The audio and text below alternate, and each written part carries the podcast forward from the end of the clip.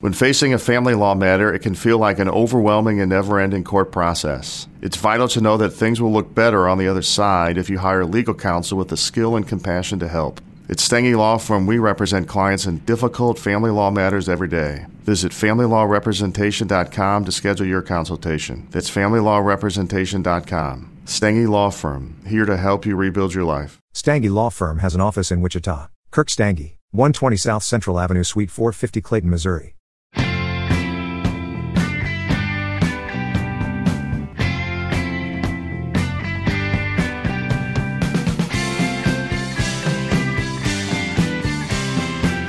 You're listening to Nakedly Examined Music, a podcast about songs and songwriters. My name is Mark Linsenmayer. My guest for episode 202 is Richard Lloyd, famously of the band Television, where he formed a two guitar juggernaut with Tom Verlaine from 1973 through 1978, releasing two albums plus a reunion album in 1991. And he continued to play live with them through the late aughts. You're right now hearing Venus from Television's first album, Marquee Moon, 1977.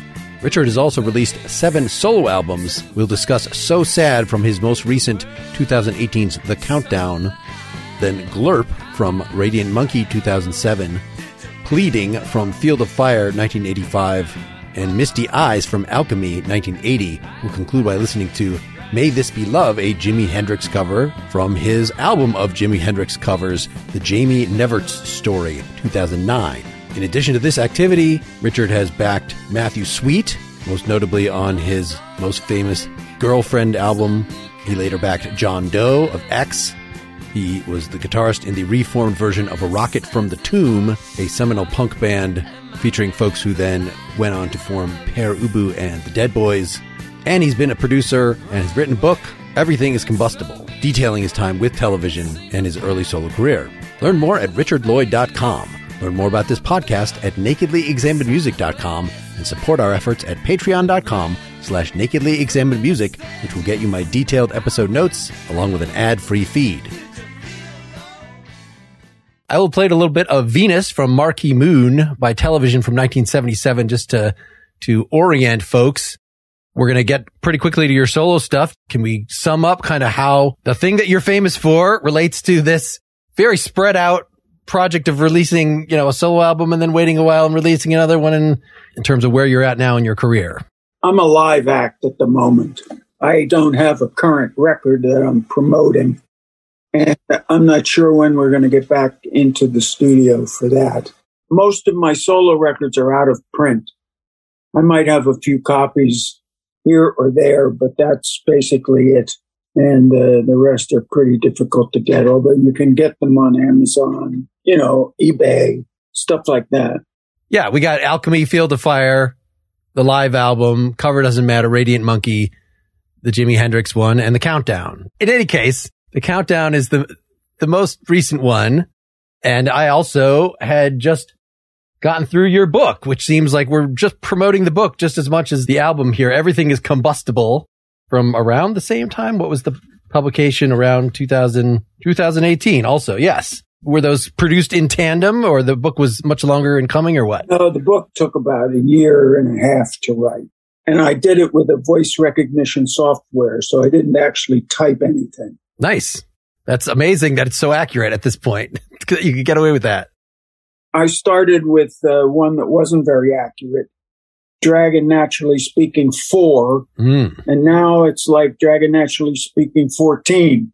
And it's much better. You can speak 120 words a minute and it will do a very good job of writing it down for you. I mean, you've got homonyms, which are sometimes present problems. Well, I'll confess that I started reading it and then I realized I was talking to you in five days or whatever. And I switched to the audio version, which is still you reading it. So it's actually better. That's, that's me reading it. I saw in there you were dwelling a lot. I guess this is what the audiences will be interested in in your early days with television and why that broke up and all this stuff. I'm interested in a little more. I mean, we'll get back to there. We'll, we'll work our way backwards, but into where you're at, not right now. As you said, you're just doing live stuff, but as of the countdown, your last solo record, we're about to hear So Sad, the, the track I picked off of that. Can you sum up sort of where you're at with this album at this point? Was this a band you'd been touring with? Was this a one-off thing that you just put together for the recording? These are Nashville people. It's a Nashville record. Hmm. So it's all new people. I, I would have picked a different drummer, to be honest with you. But the bass player's fantastic. And it had a co-producer who's now deceased. There were some issues there. Yeah. Any comments before we hear the song? So sad about this track in particular. Should have had more lyrics, but uh, I'm hobbled in the lyric department.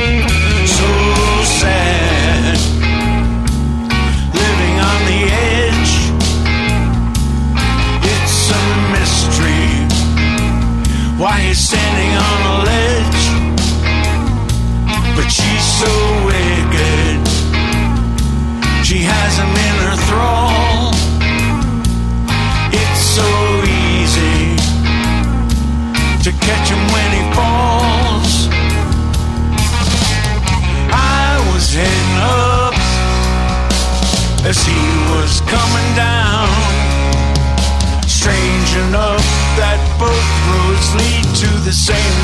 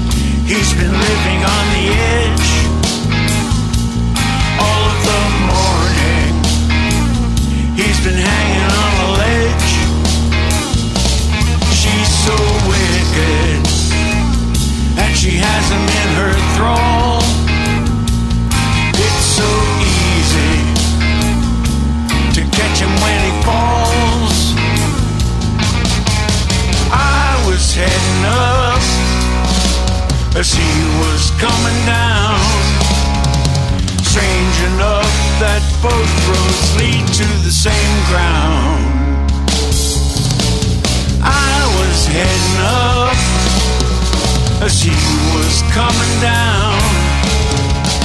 Strange enough that both roads lead to the same ground so sad.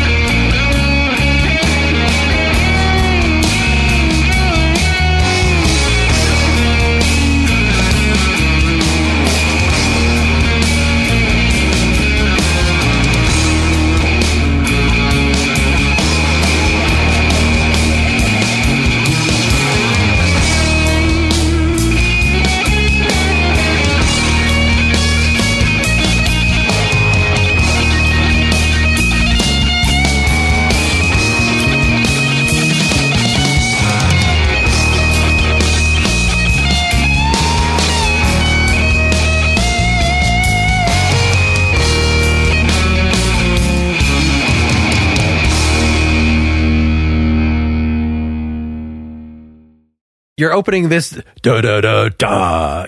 When do you hit run across a riff and say, "Yeah, this is actually a song. This is not just a," because it's it's a very nice, simple, effective.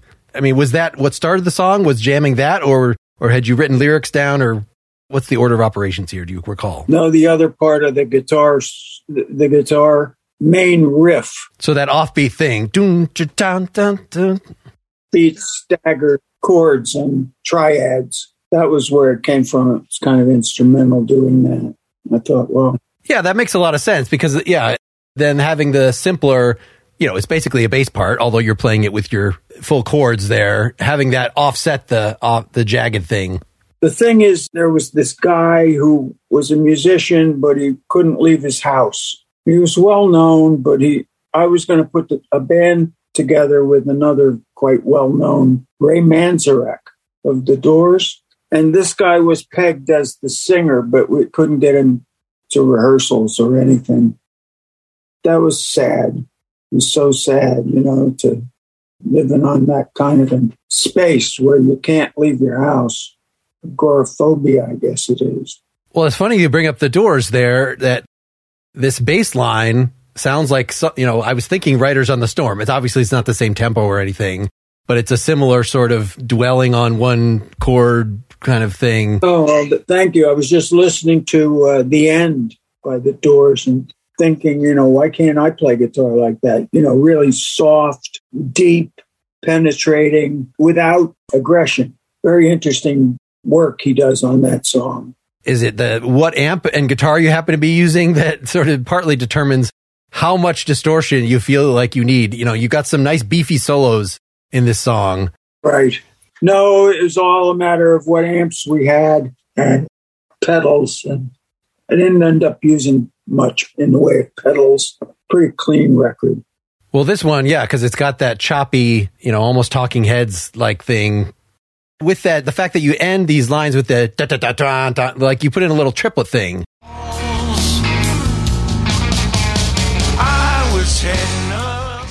as you're going into the chorus, which the drummer doesn't seem to be aware that you're doing that. Like, so, so sometimes, you know, you're doing that and he's just playing a fill through. And, you know, it, it definitely sounds like, you know, you haven't necessarily been touring with these guys or something, you know, that Offhand, I can't remember which drummer that was of the possibility of like two or three of them. well, I also like, so it's so sad, but, you know, it's not a, a, a maudlin sad. I had Chris Stamey on recently. He likes really slow, sad songs. But no, this has got a little pep to it. It's just, Right. depressing. You know, that's that's the way depression feels to me. Is like it's a grind, but it's not like one that stops me. It's just uh I see. Uh, it's the uh. and and not incompatible with some nice guitar soloing with with a little aggression in there. Some people have the blues, but we got the eyes. Uh another day chugging along. Yeah, well, I like every day. Every day is an opportunity to breathe. Well, that's good to hear.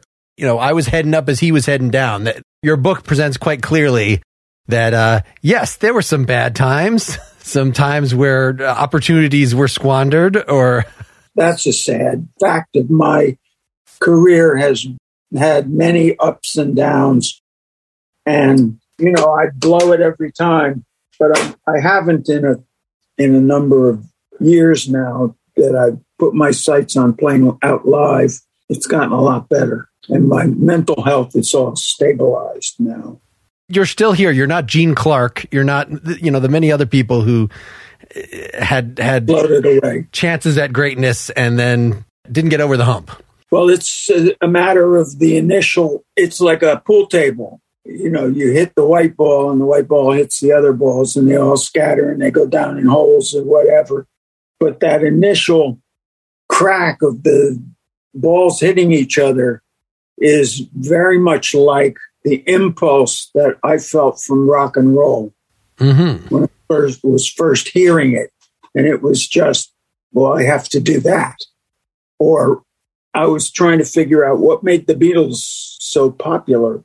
Four guys singing love songs. What's so unique about that? But then they had the electric guitars, and a couple years in, and it was there was a, I think 65 was a year where a whole bunch of records came out where the guitar took center stage as a lead instrument, a vocal instrument in solos and stuff.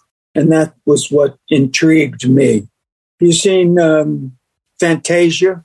Oh, yeah. And the mouse had, Mickey Mouse has a broom as his uh, sorcerer's wand. To me, it was very clear that the guitar was in, in the same realm as a magic wand. Well, I, I thought you were extending the metaphor of the uh, the initial pool ball to the process that gets started in that video of once you make the broom come alive, then it overruns the place. It takes on a life of its own. Then you're, you then you're bipolar, manic depression, that frustrating mess. That's actually the one Hendrix song that I've done live. I really love that one. Got great rhythm. It's in like three four or something. Let me play uh, a little of the solo here.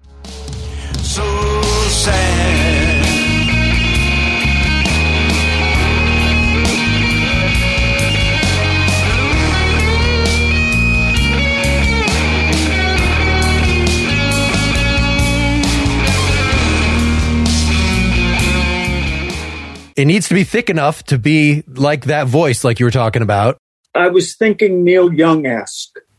Sure. You know, like a Oh yeah, this whole song is very Neil Young esque. Yeah.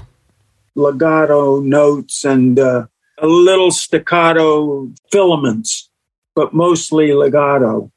And then you come back to it at the end.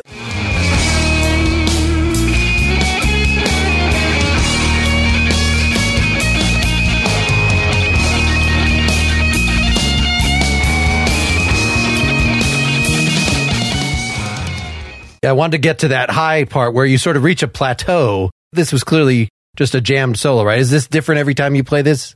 I have touchstone notes and phrases that I, you know, have in the solo. So it's not completely uh, throw something on the wall and see if it sticks.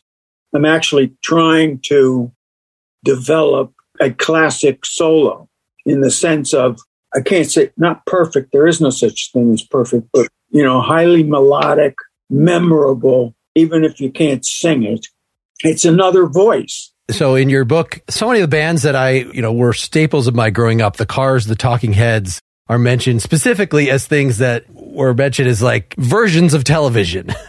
At least Tom Verlaine was saying, "Ah, oh, oh, the Cars are on the same label as us. Now they have a pop version of television, and now they'll never pay attention to us again." And you present that as if that was the last straw that he just like was. And Elliot Easton has that exact. Every solo has to like sound like a vocal melody.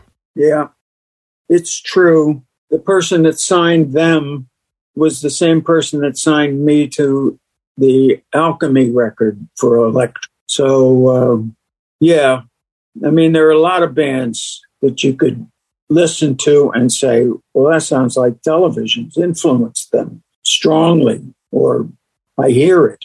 Tom was more acutely sensitive to that, people taking his MO and taking it to the bank. The thing I'd heard most referred to, this is sort of a band that I've spent more time reading about people praising it than I had actually listening to the albums. I'd heard them at least all, all, at least once, but you mentioned the song Venus that we started with that a lot of the guitar interaction there, sort of, it's known as being a dual guitar band, but it was actually just you overdubbing yourself on that particular song because he's singing. So yeah, if there's a very, you know, spazzy guitar part, it has to be you. He can't. He's playing just simple rhythm. Very well done. He was a great rhythm guitar player. Absolute genius at playing rhythm and he could drive a rhythm for you know half an hour without tiring. It was quite marvelous, unless you were on the high wire while it was going on and you couldn't get down, couldn't get off. But yeah. Well, let's let's tie that back to, before we get on to the second song here to "So Sad" and the current work. I mean, I hear in some of your solo stuff you have guitars interacting in nice orchestral sorts of ways. Seems by this point the last couple albums just have much more. I, I, guess the fact that they are on either side of this uh, Hendrix covers album that I feel like that that is reflected that it's a, a more blues based single guitar hero thing as opposed to some, you know, little clockwork pieces fitting together, which I hear more on the earlier Right. stuff. of Okay, yours. gotcha. Is that just because you're a live act and there's only one of you? Is that is that the reason? At the moment, yeah. Okay. Are you even playing with a second guitarist when you're live now? No, what happened was we were going out as a four piece and became untenable to take the bass player any further. And so we decided to let go of him and then switched over the second guitarist to bass. And that was a fellow named David Leonard. He's been with me for 35 years playing second guitar and stuff. Anyway, we put him on bass and we fulfilled our obligations as a trio. And then he didn't want to continue that playing bass, and there was some hardship involved, and blah blah blah. So uh, I hired a new guy, and we're going out as a trio, which is fine because I get to modify my parts as, without worrying about stepping on anybody's toes. Well, let's get the second song out here, which is Glurp from Radiant Monkey 2007. I picked this specifically because I think it sounds more like the previous album before this one, as opposed to some of the other. I think the song right after this on Radiant Monkey sounds like a, you know a Keith Richards kind of thing. It, it has very Stonesy blue, but this is a nice little tight orchestrated pop song with at least three guitars going through the whole thing. Any thoughts about where you were at with this song? This was the single I saw. rule of thumb was that there would never be any more than three guitars on a piece, and mostly two. You could cheat with the solo at least though in a recording setting. Obviously live, somebody's got to, you, you know, you got to switch over and play the solo. But if you're recording, like, well, just have everything continue doing what they're doing. And then you can, I think that's what happened on this one. Let's play it here.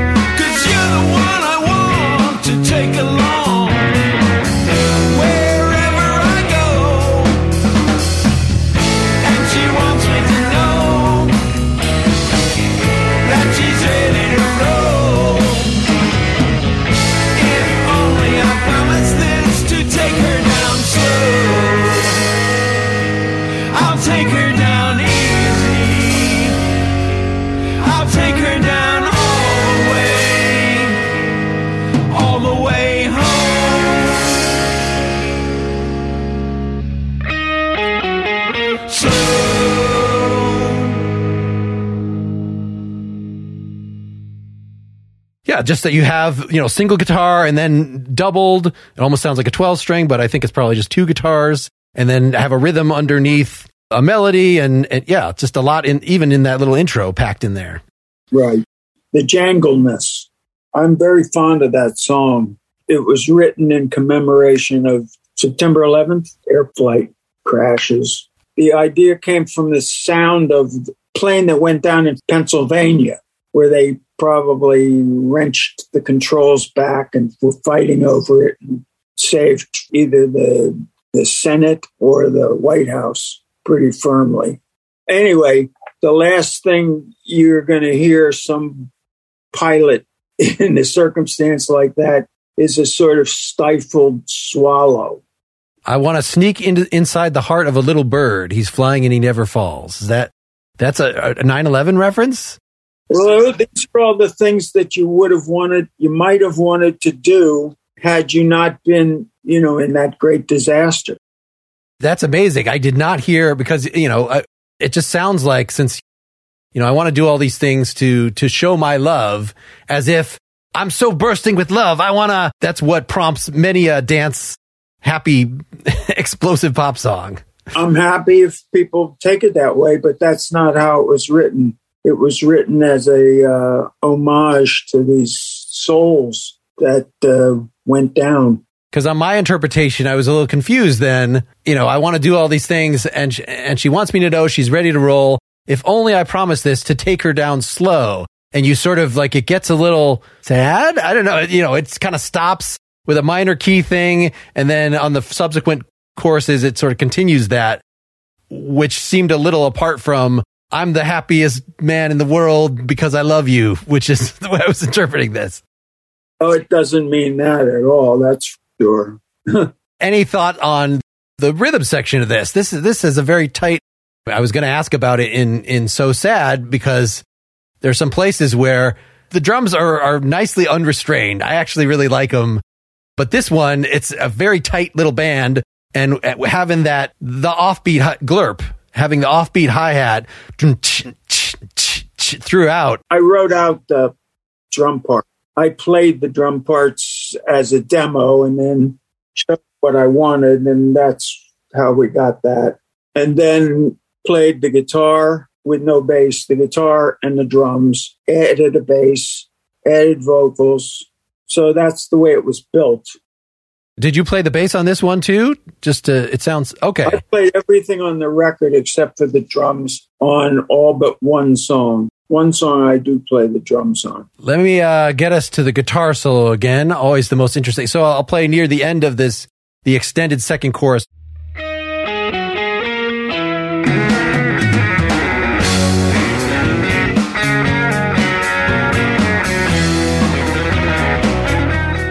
Yeah, so that's what I was talking about in terms of like that you still have the guitars, lead guitars going you know, under the solo. It sounds like you didn't strip anything away at all and adding this very busy solo. That's the bass actually doing that line. Maybe the guitar's covering the bass line too. I think it's probably three things in parallel. The ba da da da. I think that the bass and it probably two guitars, or at least it sounds like parallel octaves there.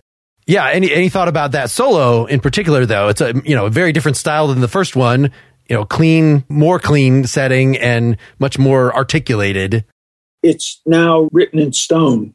It's like some solos are always going to be half improvised, and you might have a beginning and a middle and an end, but you don't have the tendons that hold it together. But the glurp solo is fully formed, and uh, every time I try to play it in a different way, I'm just reminded that the, the the way it is on the record is the way it should be. That's actually kind of rare that an artist is satisfied with some anything. Well, it's funny that you know that you're talking about it as another voice, but of course you sing melodies, and you know, but it's very different. You know, I guess there are some very hyperactive vocalists that could do have melodies that move a lot, but your you know your melodies at least here are pretty rock and roll, going up and down between a few notes, as opposed to now my real voice can come out. Everything that's in my head can go into your fingers, whereas into your voice is maybe a more difficult thing, or at least would sound very weird if you tried to sing, put a lot of words in and sing it, sing, sing a line like that. People do that, or they just sing the notes, but I don't do too much of that. Not on this record. We're the two records we've mentioned so far. I'm trying to even remember if on this one you have harmonies. Yeah, you do harmonize yourself on this one, right? Uh, are you always pretty much harmonizing yourself vocally? Harmonizing something. Okay, like on So Sad, it's by yourself for the whole thing, but then just for the end, it's so sad. It sounds like a choir of you comes in. Or was that just like whoever else was in the. Other people who were at the studio got them to join in. Sure. That's an easier way to get a gang vocal.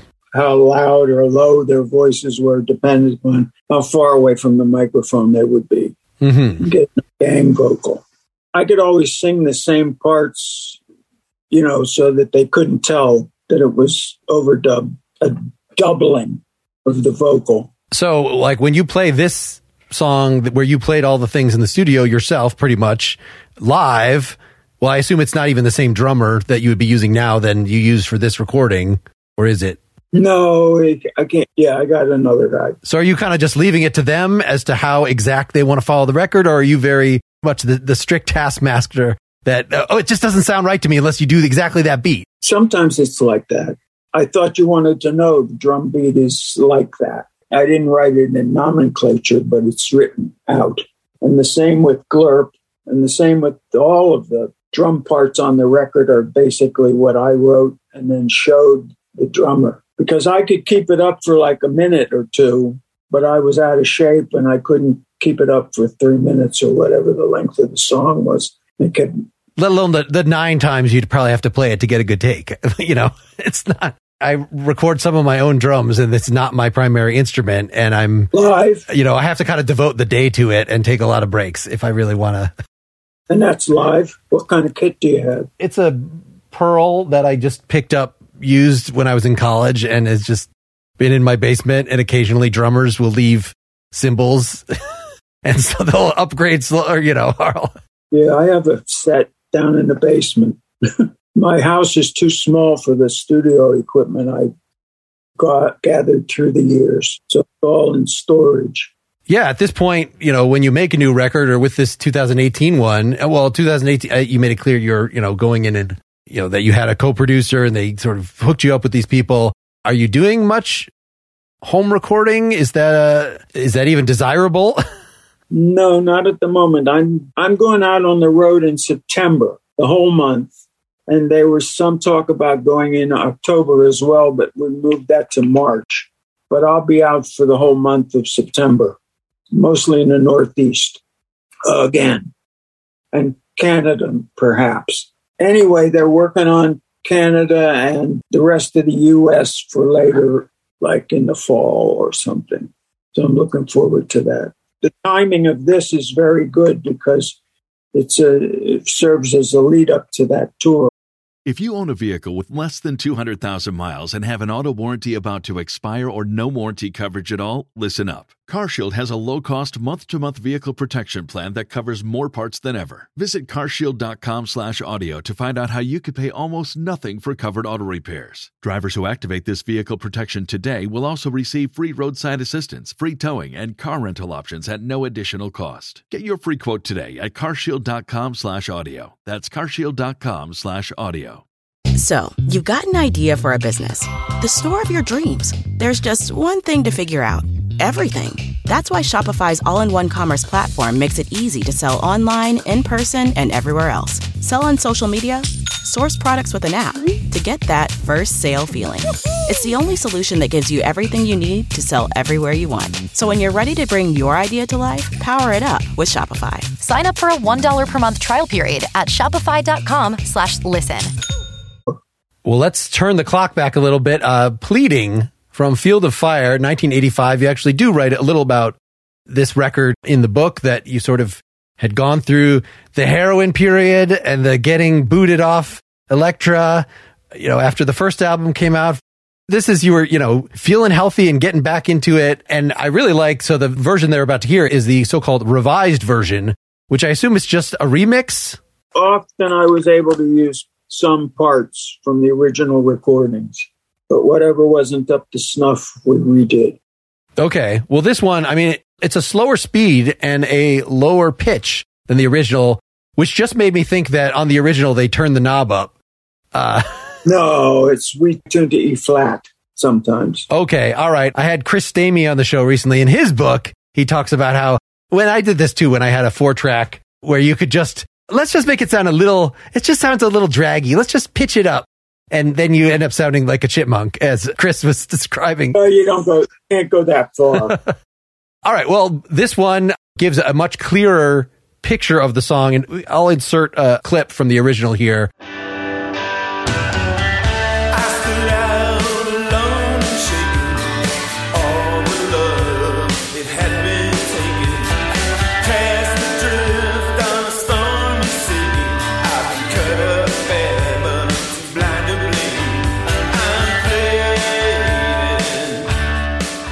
But especially what the original with its gobs of reverb in 80s production did with the acoustic guitar is sort of unforgivable. Like it swallows it up in a in a weird way whereas this version, you know, everything is pristine. Do you have any thoughts about where you were at when you made this the original record and writing this song? Well, the original record came out and was a disaster in terms of it was an import, and uh, they were trying to get an American label interested in in my record, Field of Fire, and so they weren't importing to the U.S. So when I came over to do a tour supporting Field of Fire, you couldn't find it in record stores, and uh, the A and R person from the record company that was going to sign me asked for permission to work the record. And she worked the record and got a lot of airplay for my record, but you couldn't buy it. And then I went out on the road, and these were all like separate little events, each one diminishing the importance of the other. So it was a real failed enterprise. It didn't run like a good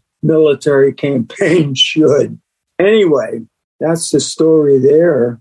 You could get the one from Sweden, double imported, imported to England, then imported from England to the US, and it was like $26. Ridiculous price. Your appeal is just becoming more select. It's not that you're Yeah, a, you the Spinal Tap quote. It's not it's just not true.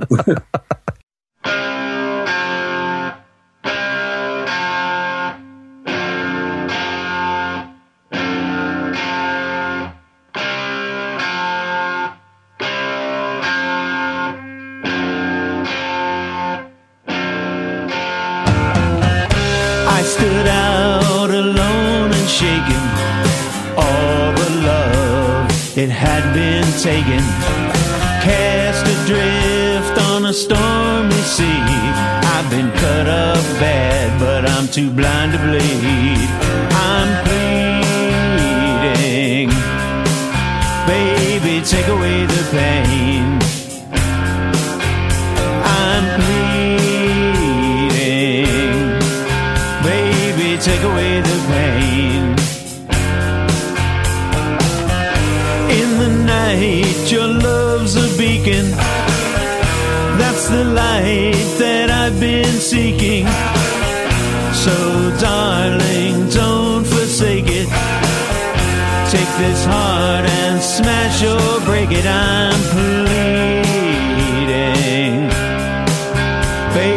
Take away the pain.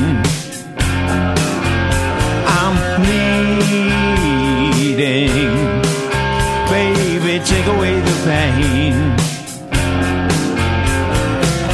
A dozen roses, that is all. I seen them come up and I watch them fall. Like scattered pieces of a dream. A broken heart in a foggy scheme. I'm pleading. Baby, take away the pain. I'm pleading. Baby, take away the pain. In the night, your love's a beacon. The light that I've been seeking. So, darling, don't forsake it. Take my heart and smash or break it, I'm pleading.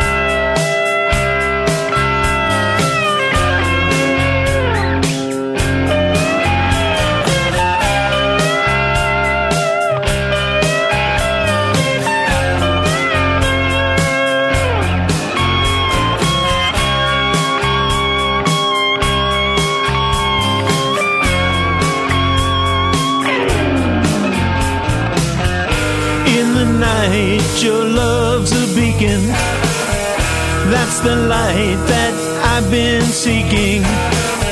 So, darling, don't forsake it. Take this heart and smash or break it. I'm bleeding.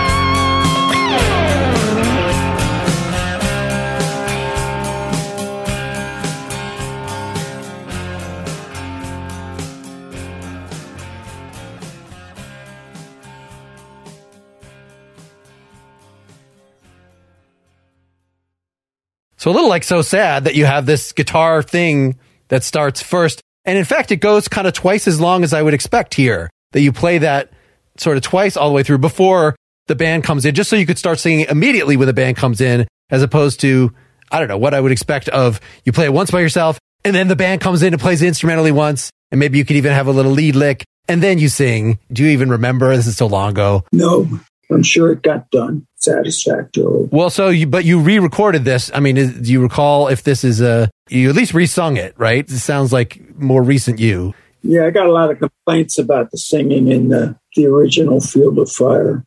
Graveliness that's not exactly necessary.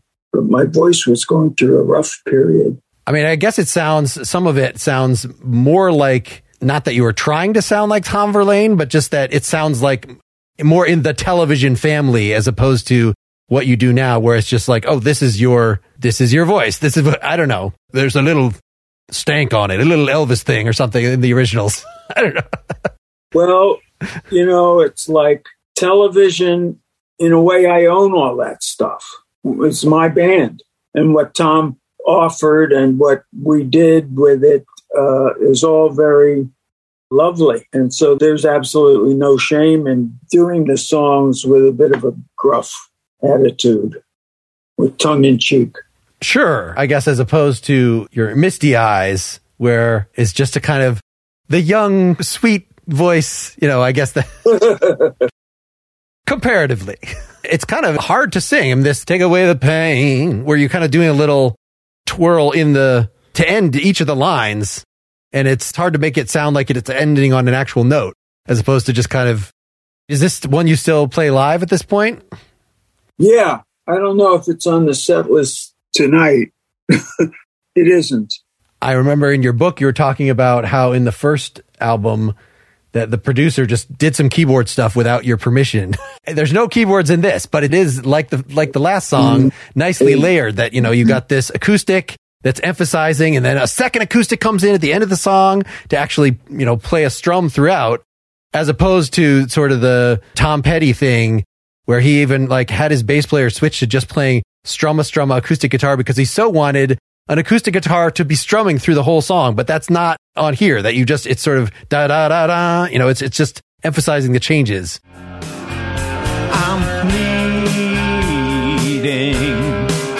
Baby, a dozen roses, that is all. Any thought about your how you're building the layers here on this song? Yeah, good thinking, and that's what a producer does. It's one of the things they do is they shape the sonic structure of the song, the uh, layout, the body of the song. I thought you had an, an external producer on this one. Was that were you saying that those were not your decisions or that On the countdown, on Field of Fire? no, no external producer. There was an engineer and a producer who quit. That's right. Basically, it was me and Peter Ingen and the band that I had. That was the original mixes. The guy was good, but he took fucking forever to mix a single song, which is like not how I perceive arriving at real greatness. It should be, uh, well, there should be some rough edges, for goodness sakes. Well, let me see if I can uh, insert from the original version. Is it the bridge in "The Night Your Love's a Beacon"? Because it seems like the pleading is the chorus, even though it's exactly the same.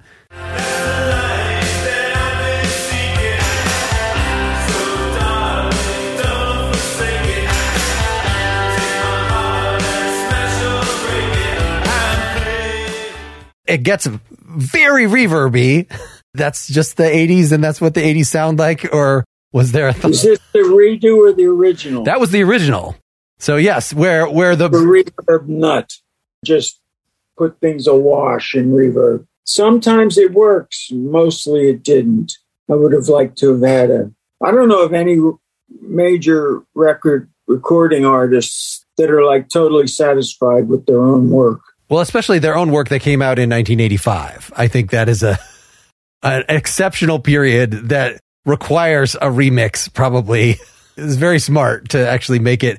In fact, in your uh, expanded edition, that you put all the remakes after the original tracks. I mean, I guess that's a nod to the people who you know were fans of the original album, but it was sort of only an accident that I even got that far because I had listened to the whole original album and like, why would I want to listen to the the same songs again? Oh, wait a second. this actually clears up any issue that I might have had with the original Uh-huh. mix. Yeah, so again, we have a guitar solo that's over. Let me hear me. I'll go back to the the newer version here.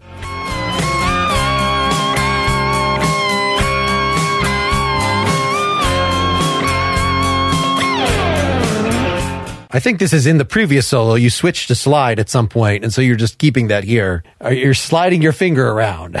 Do you ever play with a with an actual slide, or is that just like seem like a different instrument? Parts of it are different, but I've recorded with it, and I don't think anything's ever come out with the alternate tunings that I'd like to use for slide. Sure, a little more restrictive. You can you can slide around on multiple notes if you're just using your fingers and actually still play chord shapes or whatever and not have to have an open tuning or what, you know, whatever the uh the restrictions there are.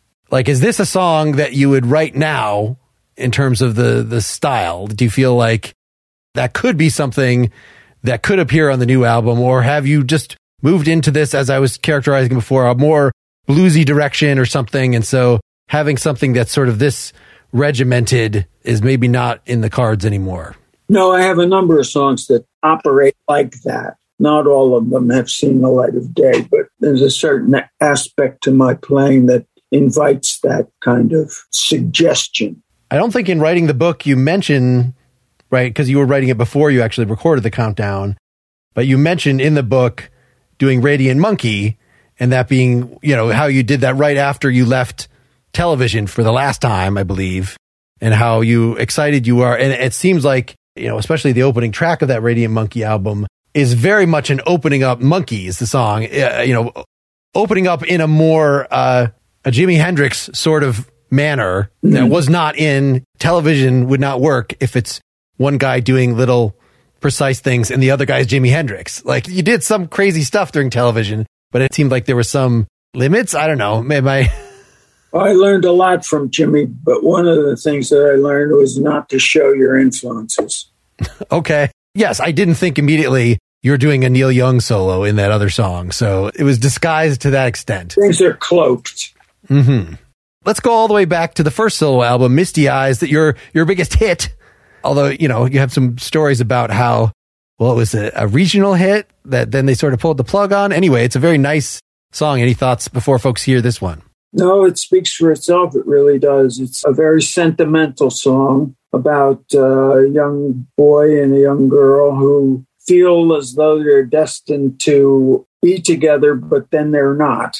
They're separated. So their meeting again is very poignant.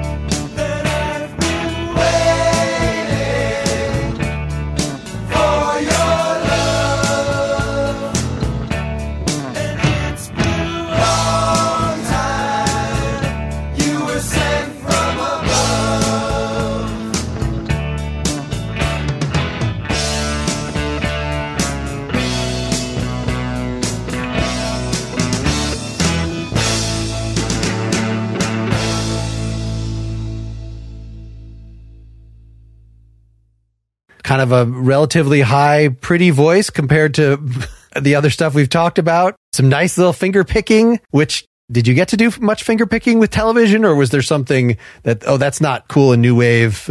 I pick as if it were finger picking, but I use a plectrum to do that. sure. Okay. So you can just play quickly enough that you don't have to actually. I use the second finger claw back sometimes, but not usually. Usually just a, a pick. Well, I was surprised that, that Elektra gave you, gave television an eight album deal, which clearly didn't happen.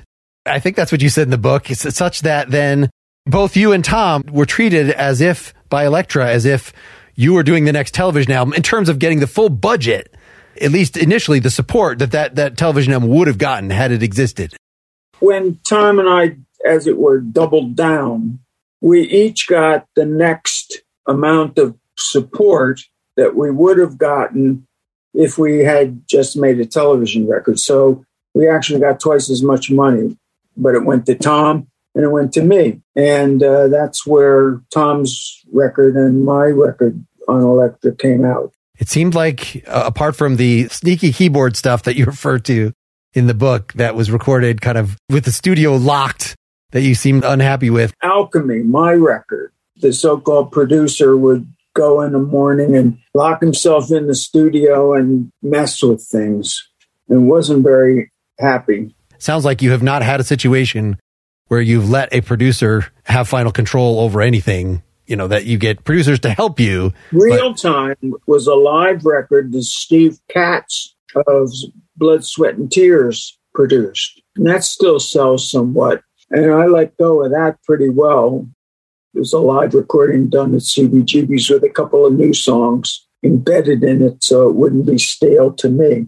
But yeah, records are forever. Yeah, I guess I mean a live album is almost a separate category that, you know, it's a document, it's hopefully captures something that's a little tighter and more spontaneous, but you know, as long as it has a nice sound. yeah, sometimes it, it's just as good as a record that is released. You get those terrific performance. The sound is good. The audience is good. The shape of the room benefits the music, and uh, it's all very nice. We have a couple of those in the can. Well, yeah, and there's plenty of record. Yeah, anything recorded in the 70s and 80s, I always wish like, can you just get the same people together and get them, you know, do a do a really good live set and record that with today's technology because it's often a shame that you think, oh, this is the sound of the band, but no, that's just the sound of how things were recorded then, you know, with the drums sounding kind of crappy and the whole thing being a little flat, depending on whether you're talking 70s or 80s. Well, nobody wants to make a bad sounding record. It's just that some people don't literally have ears that have conflicts in them themselves. You know, someone won't know that you can't have five instruments all in uh, 2500 hertz turn to mush or rotten high end, you know, bleeding into everything. You have to be very careful about the sonics of making records. And if you can do that, your chances of making a good record or a great record is strengthened immeasurably. Yeah, at this point, so I know you, you know, you're producing yourself. Are you mixing and mastering yourself or are you sending it off somewhere else to the experts that you can pay by the song and then just complain if you don't like it? Make them redo it. Last thing I did, I did the same person who did the mixing had mastering stuff and he mastered it. It came out fine. Sure. I mean, even that's, I guess, getting better. I haven't actually tried AI mastering, but apparently you can kind of give it a sound profile, which is what I do, what I was taught to do manually is play, play a record that you like how it sounds and then just EQ yours to try to match that. This Misty Eyes sound like it could have been that hit. I mean, it sounds like more like the cars than like television in terms of just the. Should have redone it. I was asked if I wanted to recut the record in Better Studio. This is early on, and for whatever reason, it didn't happen. A&M were very interested in having me, and we did an audition, a live audition with them in LA, I believe, and they came up afterwards, the president and the uh, vice president and all the big wigs and shook my hand and said, "Well, welcome to A and M, Mr. Lloyd. Uh, there's a few things we have to clear up, but you can tell anyone that you're an A and M artist, and I'm looking forward to hearing the music that uh, you produce." And then I had a really unfortunate, chemically, psychochemically imbalanced relationship with the guy who was taking care of me, Matt, the manager who was doing things I didn't approve of. And he went to the record company and said, I'm doing everything I can to get this record done, and he's not helping. And I spoke to them and said, this record is getting ruined by the producer who's locking himself into a room and doing all sorts of alien sounds and bullshit that doesn't have anything to do with the music. And I don't want to make a science fiction record. So theirs was, well, take a couple weeks off and then get back and see if you two guys can work together. If not, you can get somebody else to finish the record, but it's you're going to have to pay for it. And then they fucked up the cover that was supposed to be color in color, that photograph's in color. And the Alchemy shirt came out in black and white. And I was told, well, 10,000 of them were printed. I'm sorry, but if you want it to be colored, it's going to, you're going to have to take your album out of rotation for release. And who knows if it'll get released, but it'll take like six months to straighten this one a bit out. And we don't know if we'll be interested by then. So what do you want to do? At every turn, I got hamstrung by them and they were just setting out their take on things. You know, like we have deadlines and we have records coming out months in advance. We have to know what they are. And it was hard. Well, always interesting hearing these stories of the now basically extinct label system. In between some of these albums we've been talking about, the last two, you released the Jamie Neverts story, which is all Jimi Hendrix covers, uh, which you explain in your book that this was the pseudonym that you and your friend gave to Hendrix, so you could talk about how your friend was taking guitar lessons from him without without telling people who are who are listening in. May this be love seems like not only is it a very underrated Jimi Hendrix song, but it seems like the one that you're trying least to sound like Jimi Hendrix in terms of your voice. I don't know. This this sounds like the most Richard esque of them. Any thoughts before people hear this, or or you, do you want to just say a little more about this project? Why a whole album of Jimi Hendrix it's a covers. whole album of Hendrix covers. So and not the most famous ones. Purple Haze, but not any of the other, not Foxy no, Lake. You know. not the Guitar Hero ones. I mean, he simply was a guitar god, a god hero, and there's no need to play the same old guitar licks that have become famous. So it's mostly from the first two records, and it's short songs Chas really did a great job of editing them because Jimi would write like 12 verses, 18 verses, and and Chas would say, No, you got to come down to three verses, you know, so let's work on it. And it all turned out well. Yeah, very fun to revisit the Hendrix canon in this way and this song in particular. May this be love. Thanks so much for chatting with me. I thank you.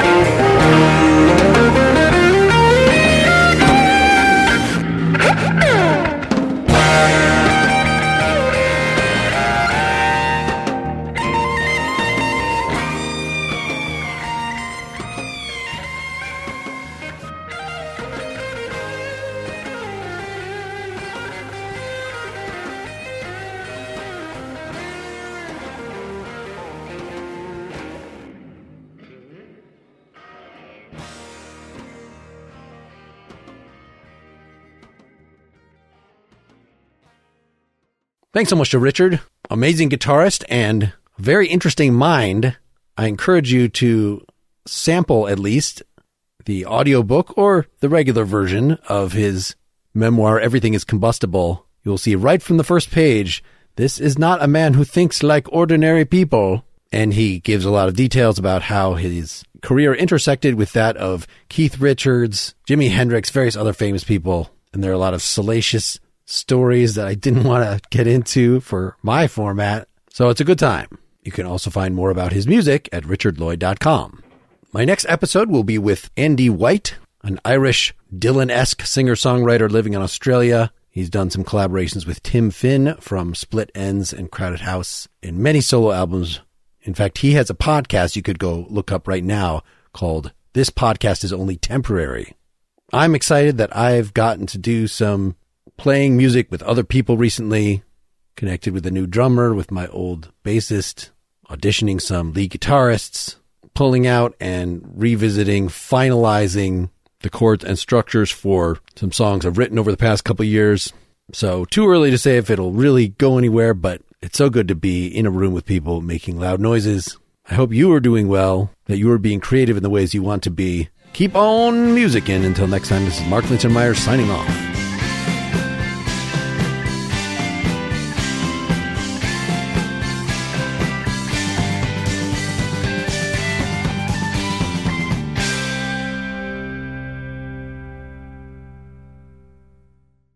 So, you've got an idea for a business, the store of your dreams. There's just one thing to figure out everything. That's why Shopify's all in one commerce platform makes it easy to sell online, in person, and everywhere else. Sell on social media, source products with an app to get that first sale feeling. It's the only solution that gives you everything you need to sell everywhere you want. So when you're ready to bring your idea to life, power it up with Shopify. Sign up for a $1 per month trial period at shopify.com slash listen.